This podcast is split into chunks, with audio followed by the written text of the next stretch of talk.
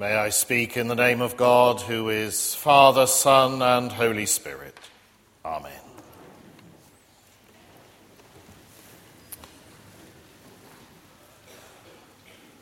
Well, you'll never guess what my text is going to be today. I don't think I can quite do the actions uh, perfectly like Alan can yet.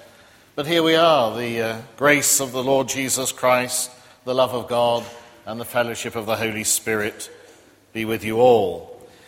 Actually, on Trinity Sunday, we've got to scratch around quite hard in the New Testament to find a Trinitarian formula placing God the Father, God the Son, and God the Holy Spirit together. And here's one of the most obvious, um, though it's a bit odd in a way just to read as a, as a lesson the last three verses, the yours sincerely, as it were, of Paul's second letter to the Corinthians. You'll know, since you've been uh, doing a course of sermons, that in that letter, Paul is telling those Christians in Corinth a few home truths. It can't have been an easy letter for them to receive, and he underlines it at the end. Finally, brothers and sisters, farewell. Put things in order. Listen to my appeal. Agree with one another.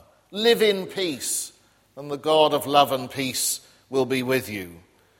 They're admonished by what Paul is telling them.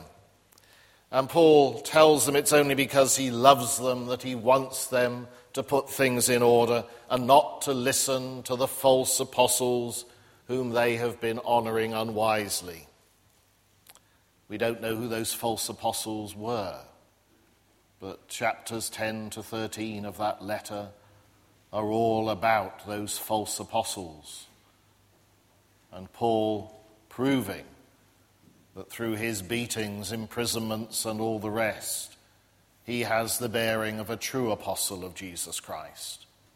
It's not by wonder working, but by his suffering that he commends himself. And Paul's exhortations apply to churches in every age and at every time. That's why you've been studying the letter. We still listen to Paul's appeal for unity and truth. We always need to put things in order since our churches consist of sinners who've fallen short of God's call to them. We need to live in love and peace with each other, and not to do so is to dishonor God. And as for greeting one another with a holy kiss, well, our equivalent of that being rather English and European is to share the peace. We shake hands. It's a bit of a poor substitute for kissing each other, but that's how we do it. And what does all this mean today in the context of celebrating your 150th anniversary? What did our brothers and sisters in faith in 1861 face as the problems of their own day when this church was built? And were those problems so very different from those of our own generation? And how does God, as Father, Son, and Holy Spirit, the very Trinity, to whom this church is dedicated come to our aid in facing those questions? Well, the mid 19th century was a great age of church building, even in Norwich, which had no shortage of churches already. Um, Christ Church New Catton, Christ Church Eaton, St Matthew, Thorpe Hamlet, in this area, as well as Holy Trinity, of course, we ended up with St Philip's, St. Bartholomew's, uh, St. Thomas's, eventually St. Barnabas, all adding to the ecclesiastical stockpile, most of which still exists in working order today.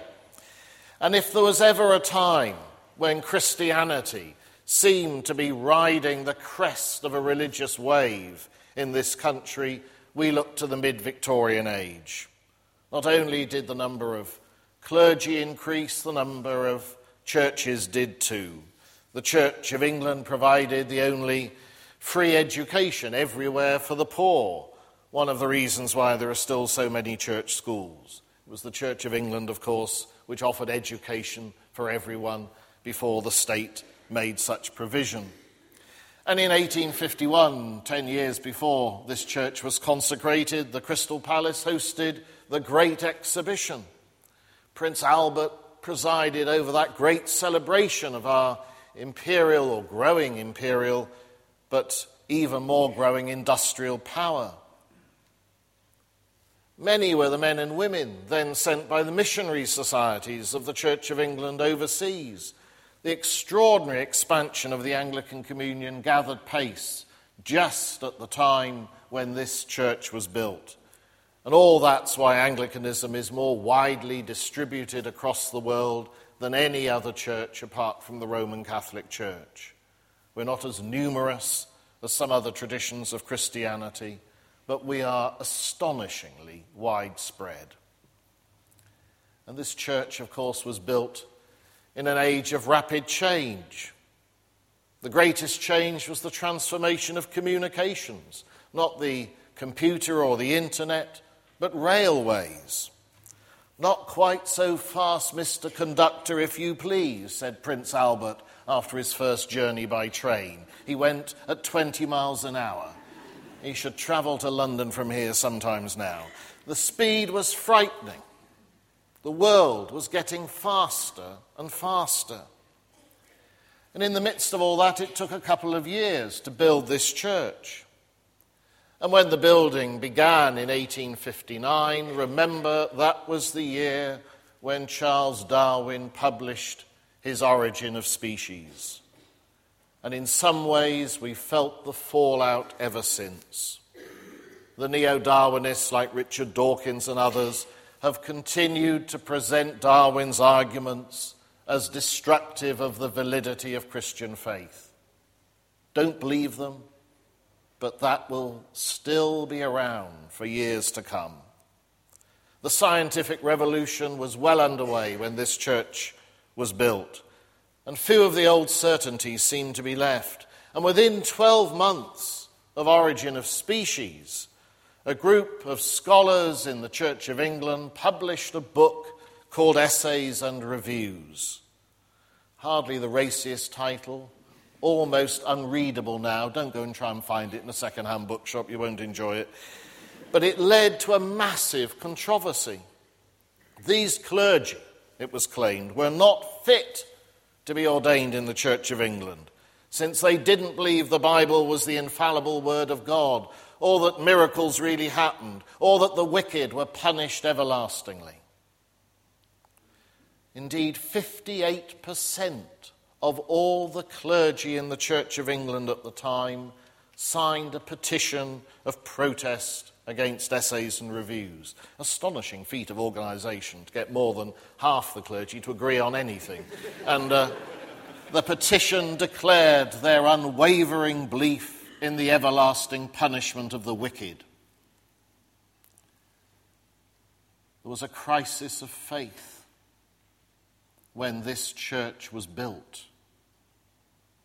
And to add to the sense of things falling apart, in 1861, there was a census, just as there has been this year. And it was decided after an agony of indecision not to repeat what they did 10 years before. Because in 1851, the only religious census ever conducted in England took place. Every person going to a church or chapel was counted on one Sunday in March 1851. Some were counted two or three times. But even with that, they discovered the majority of people in England did not go to church. It so shocked mid Victorian England, they never did it again but it led to the impulse to build churches, as if by building more churches, more people would go. It's one of the impulses behind the building of Holy Trinity here. So, when this church was built, it might have looked like a sign of confidence. But it was as much a protest against the times as a sign of confident mission. Christians were anxious. They faced changes intellectual, moral, industrial, social, religious, and cultural. Don't imagine that your Victorian forebears lived in a decade of certainties. Theirs was a time of perplexity too. And even then, many people were nostalgic for a more secure past.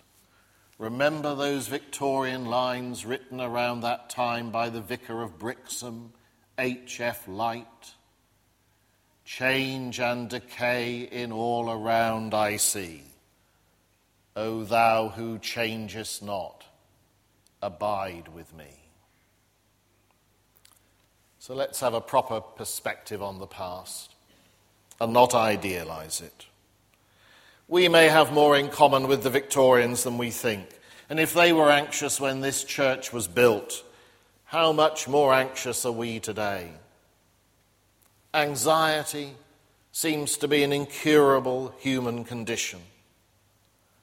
And yet, it's quiet attention to God which is required in this anxious age as much as it was in mid Victorian England. A parish church like this provides a place of quiet attention to God, to listening to His word proclaimed, receiving the sacraments of Christ, being a visible reminder of God's presence in the midst of life. Holy Trinity is a reminder that God is God is. We don't argue for him or get anxious about him, but we testify to him through Jesus Christ in the power of the Holy Spirit. That's why argument isn't the answer to Richard Dawkins and the new atheists. We don't argue for God. We don't get anxious about God. We testify to what He has done for us in Jesus Christ. The greatest uh, philosopher of the last century, Ludwig Wittgenstein, said, Not how the world is, is the mystery, but that it is. The mystery isn't a secret, it's something too deep to express in words the mystery of our God is not explained, but worshipped. And it is to the mystery of God Himself that Paul draws attention at the very end of his letter to the Christians in Corinth. Of course, it's become customary simply to refer to those words as the grace and that threefold formula in which Jesus Christ, God the Father, and the Holy Spirit appear in balanced clauses in one sentence provides an elementary relation of the one to the other. Paul speaks of Jesus as the Son of God in relation to the Father who sent him, and of the Holy Spirit to the Son. But there's no doctrine of the Holy Trinity described here. Even so, the emphasis upon grace, love, fellowship expresses a fundamental conviction about the nature of God, which led Christians in the next centuries to explore what their experience of God meant. There's more than a formula here. What Paul says about God himself is linked with what he urges upon those who are members of the Christian community there. They are to put things in order for God's sake. It's a call at the end for them to listen what He's urged them to do, which includes showing love for the brother they've disciplined, chapter 2, verse 8, being reconciled to God, 520, fulfilling their pledge to the collection for the saints, chapters 8 and 9, recognizing His authority as an apostle all those chapters from 10 to the end. And living in peace for Paul isn't about the pursuit of individual serenity, but seeking to be at peace with one another in the community. He didn't expect an overnight miracle. Peace within a church congregation, is an ongoing activity. It's one you know because sinfulness, backsliding, doubt, anxiety, and all the rest are present wherever human beings are found. They were in 1861. They are now. These things are part of the human condition. And Paul wants followers of Christ to see these things in the light of who Christ is and what he's done. And that's why Paul rounds off his letter with the grace. One of the uh, most helpful books on the Holy Trinity I read as a young man came from a very unlikely source. Dorothy L. Sayers is better known for her detective novels about Lord Peter Wimsey than she is for her theological writing.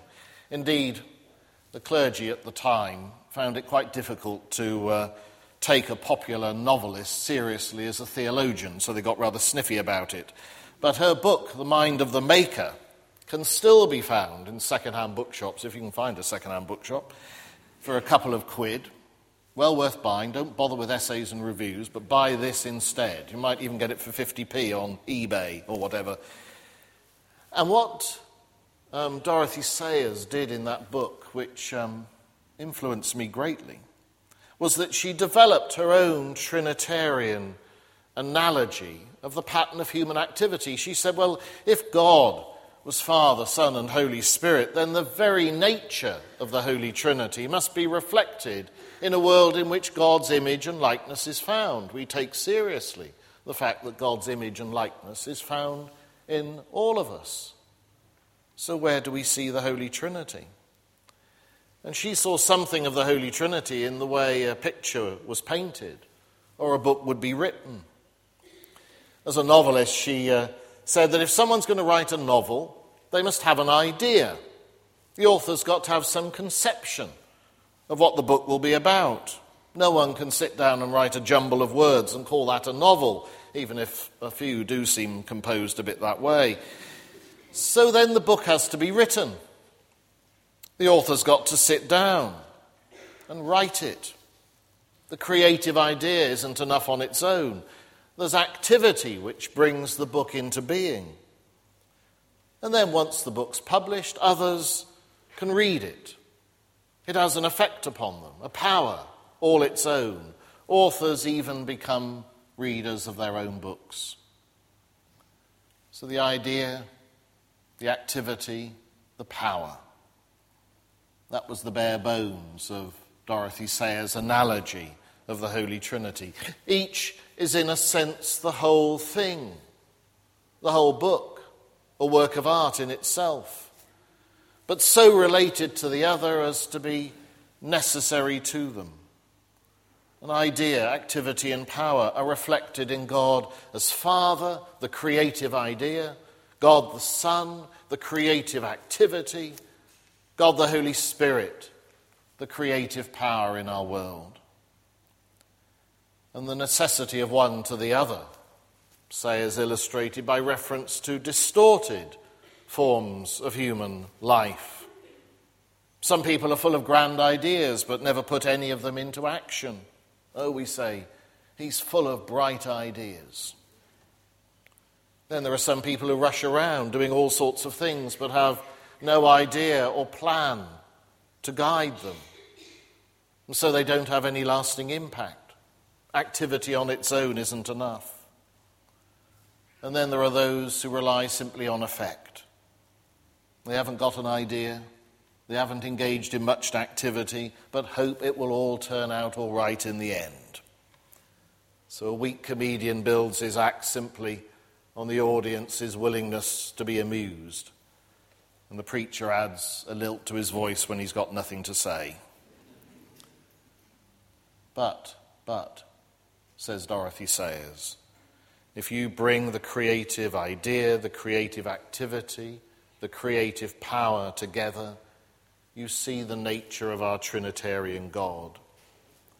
And if we're made in the image and likeness of God ourselves, there must be some reflection of God's Trinitarian pattern in us. God is like this, only more so. but it only takes us so far. There's something too static about any analogy. The doctrine of the Holy Trinity doesn't exist to make God intelligible.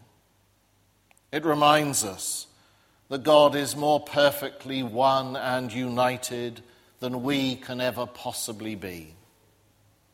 And it also teaches us that in God there's a mutual relationship of love which is more outgoing, more perfect, more complete than the love found in any of us. And strangely, that reference at the conclusion of Paul's letter to the God of love and peace be with you is the only occasion in the whole of the New Testament in which there is a reference to the God of love at all. It's amazing that that's the only reference.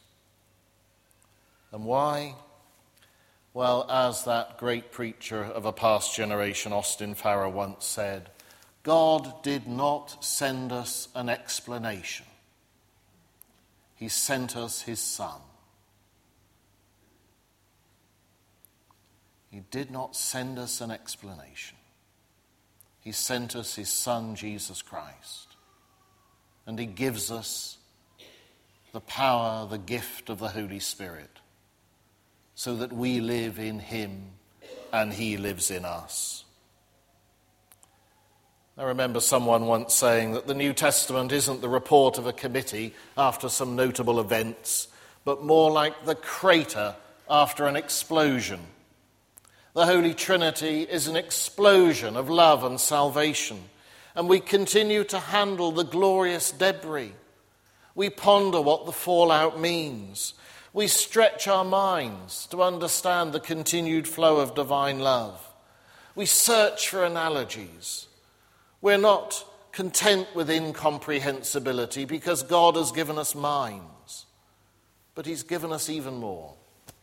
He's given us Jesus Christ, and He's given us the Holy Spirit. And here in this Church of the Holy Trinity on its 150th anniversary, our minds, our hearts, our souls still feel the heat from that Trinitarian furnace, which is God, who is Father, Son, and Holy Spirit. Amen.